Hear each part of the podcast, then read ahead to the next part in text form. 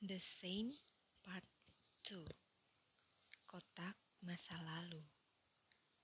Kau bisa meninggalkan masa lalu, berlari jauh darinya, atau kau bisa memasukkan masa lalumu ke dalam kotak besi baja, menguncinya, membuang kotak itu ke palung laut terdalam dan melontarkan kuncinya ke belahan dunia lain. Tetapi, bisa apa kau pada masa lalu yang mengalir di pembuluh darahmu? Angin menerpaku cukup keras. Hujan luruh adalah kombinasi sempurna musim dingin di Cina lumayan membuat tubuhku tergagap-gagap. Tetapi tak mengapa. Toh, di Indonesia, aku tidak akan menemukan musim dingin. Hari itu, aku menuju Temple of Six Banyan Trees atau yang biasa disebut Liurong Temple karena terletak di Liurong Road.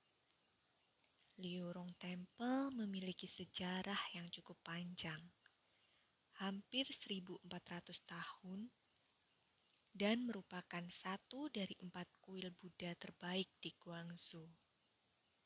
Dinginnya hari tak mengurangi orang untuk datang ke kuil itu. Sebagian berdoa, sebagian berwisata, dan Aku adalah bagian dari mereka yang hanya menikmati rumah para dewa ini tanpa berdoa. Sekali lagi, Cina bukanlah negara mudah bagiku. Kendala bahasa membuat aku tersesat di mana-mana. Tidak di bandara, ujung jalan tanpa nama, tak juga di tempat wisata. Cina bukanlah negara yang mudah bagiku. Sejak aku datang di musim dingin, udara ini tidak hanya menusuk, tetapi mencengkeram kuat tulang-tulangku selama perjalanan. Angin tak cukup membelai rambutku, tapi juga menampar berlebih. Terkadang malah menghantam. Maka, yang membuat semuanya menjadi nyaman adalah prasangka baik. Seperti di Liorong Temple, aku sudah berprasangka baik. Apa pun masalahku nanti, pasti akan ada jalan keluarnya. Saat itu, problem hidupku sepertinya sudah berat sekali hidupku seperti paling merana saja. Hanya gara-gara aku bingung bagaimana mendapatkan tiket kereta api ke Nangning. Hah. Dan prasangka baik kembali membuatku merasa nyaman. Aku berpikir, pasti di rumah para dewa akan ada banyak kebaikan. Di depan gerbang Liurong Temple ini, aku disapa laki-laki tua ini.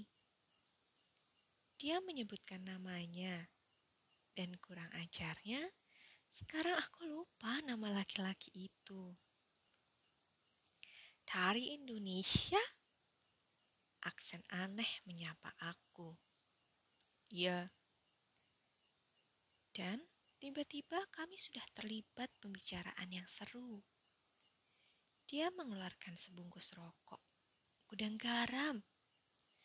Keponakanku selalu mengirimkan rokok dari Jakarta. Kalimat yang kemudian diikuti deretan paragraf-paragraf cerita hidupnya. Laki-laki ini dulunya warga negara Indonesia. Namun, Sejak situasi politik tidak berpihak pada minoritas Cina, dia melarikan diri ke Guangzhou dengan menumpang kapal dagang. Saat itu, umurnya 17 tahun. Sejak itu, Indonesia hanyalah masa lalunya. Sama seperti beberapa batang gudang garam itu. Diisapnya dalam-dalam dan mengeluarkan kembali dari lubang hidungnya seperti tak terjadi apa-apa.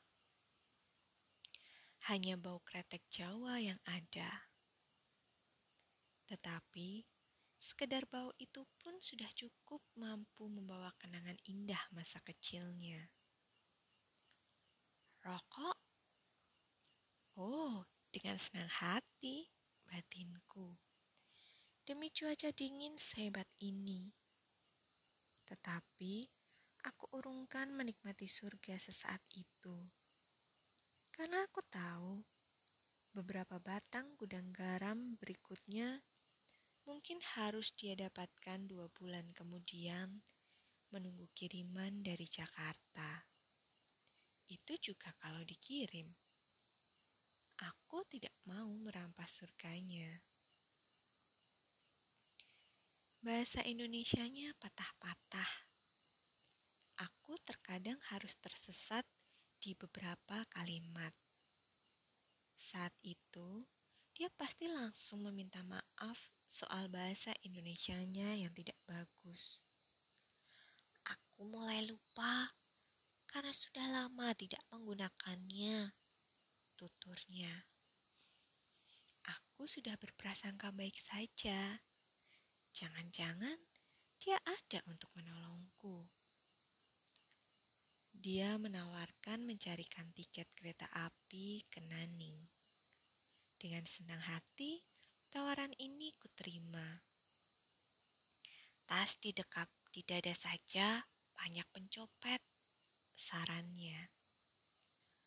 Dari Liurong Temple, kami makan siang di rumah makan muslim. Lalu, dia mengantarkanku menuju Guangzhou Railway Station untuk membeli tiket kereta api ke Nanning. Dan perkiraanku terbukti bahwa tanpa dia, aku akan kesulitan untuk mendapatkan tiket. Ada lebih dari 15 loket, dengan semua loket bertuliskan tulisan huruf Mandarin. Setiap loket, antriannya belasan orang. Bahkan mungkin puluhan orang. Beberapa antrean mengular hingga ke halaman depan. Tugasku adalah menemukan loket yang melayani perjalanan menuju Naning. Dan aku tidak akan berhasil tanpa laki-laki itu, karena para petugas loket yang mungkin sudah bekerja lembur selama musim liburan ini bahkan tidak peduli aku orang asing atau bukan. Sekali mereka tidak mengerti apa yang menjadi maksudku, maka antrean di belakangku langsung diminta maju ke depan. Laki-laki itu mewujudkannya. Tiket ke Naning aku pegang di tangan. Dan dia tersenyum memintaku berhati-hati di perjalanan yang akan dimulai nanti malam. Sebelumnya dia bertanya, "Kalau aku ke Jakarta, apakah kamu mau bertemu aku?" Tentu aku mengangguk. Aku tuliskan alamat dan nomor handphoneku. Beberapa saat kemudian, dia pamitan karena harus segera bertemu anaknya. Beberapa foto sempat kami abadikan, ditutup dengan satu pelukan terima kasihku. Dingin mulai juga mendekap erat. Sedikit tidak terasa demi melihat kebaikan laki-laki itu. Hmm, aku selalu merasa jadi orang kurang ajar bila melihat kembali foto-foto perjalananku di Guangzhou. dan kemudian berhenti di foto laki-laki itu. Kurang ajar, karena bahkan aku lupa namanya. Sama sekali tidak tahunya apakah dia akan sempat kembali ke Jakarta untuk sekedar menemui masa lalunya. Karena sejak saat itu, dia tidak pernah menghubungiku.